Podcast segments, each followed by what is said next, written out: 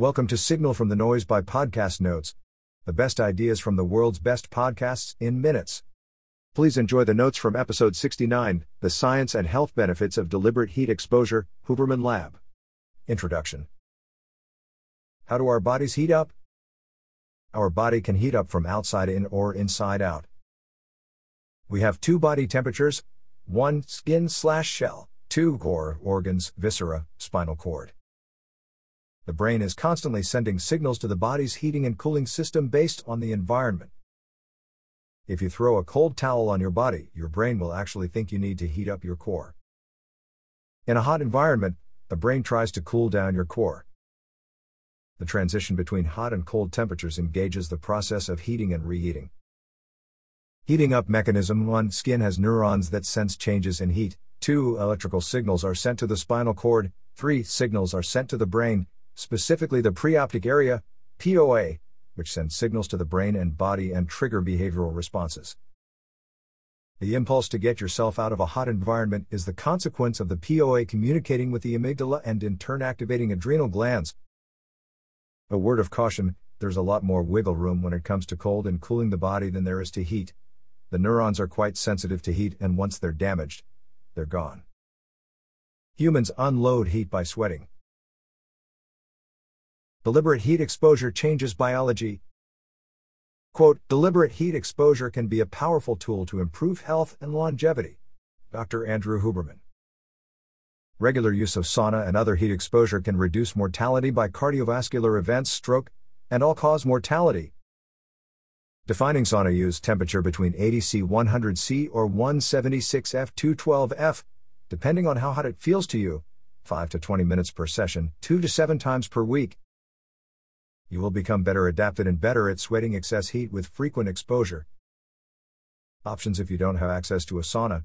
Try hot water bath up to the neck, getting a similar temperature as Key 176F 212F. Wear a plastic suit. Like fighters trying to drop weight. Wet sauna and dry sauna are both acceptable, most infrared saunas don't get hot enough. Biological changes to heat, blood flow, plasma, stroke volume, and heart rate all increase, which the body perceives as similar to cardiovascular exercise. Hormone effects of heat, decrease in cortisol output. Activation of heat shock proteins, HSP, heat changes the way in which proteins are configured at a molecular level. HSP makes sure cells of the brain and body don't misfold.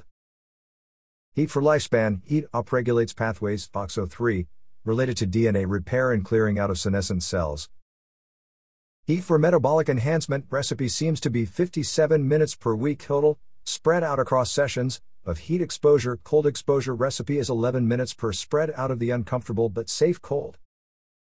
Hormesis subjecting yourself to enough stress to induce adaptation of some kind.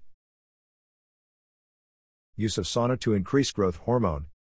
Growth hormone impacts metabolism and growth of cells and tissues of the body, responsible for tissue repair and growth spurt during puberty.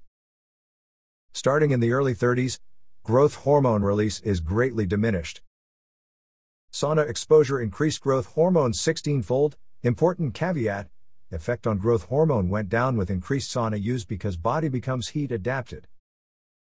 If growth hormone increase is your main goal for sauna use, limit to 1x week or 1x 10 days, and enter fasted or without food in the 2 to 3 hours prior for maximum benefits.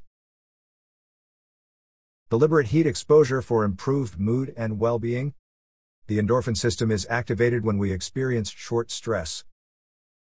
Dynorphin system The struggle of heat exposure ultimately activates pathways that lead to an increase in the baseline level of mood and heightened level of happiness and improved mood. Adjusting body heat with glabrous skin surfaces.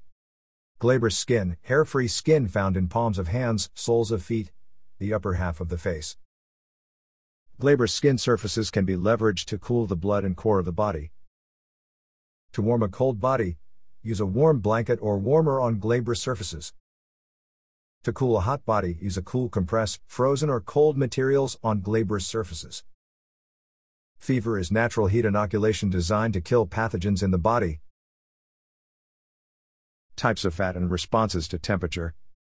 Cold exposure, 11 minutes per week, up to the neck, has been shown to increase brown fat, which increases metabolism and the ability to feel comfortable in cold temperatures.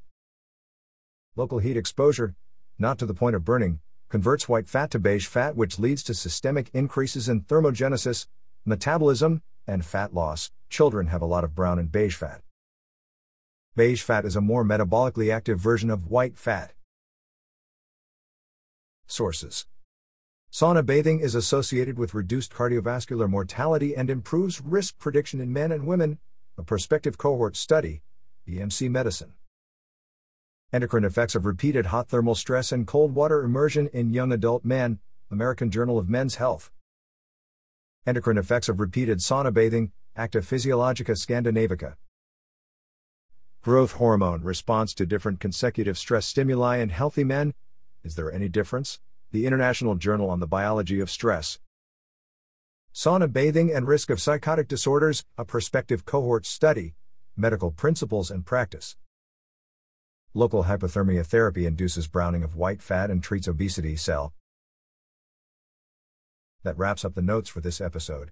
Five star ratings are very much appreciated. Don't forget to go to podcastnotes.org and subscribe to our free newsletter. The top 10 ideas of the week. Every Monday.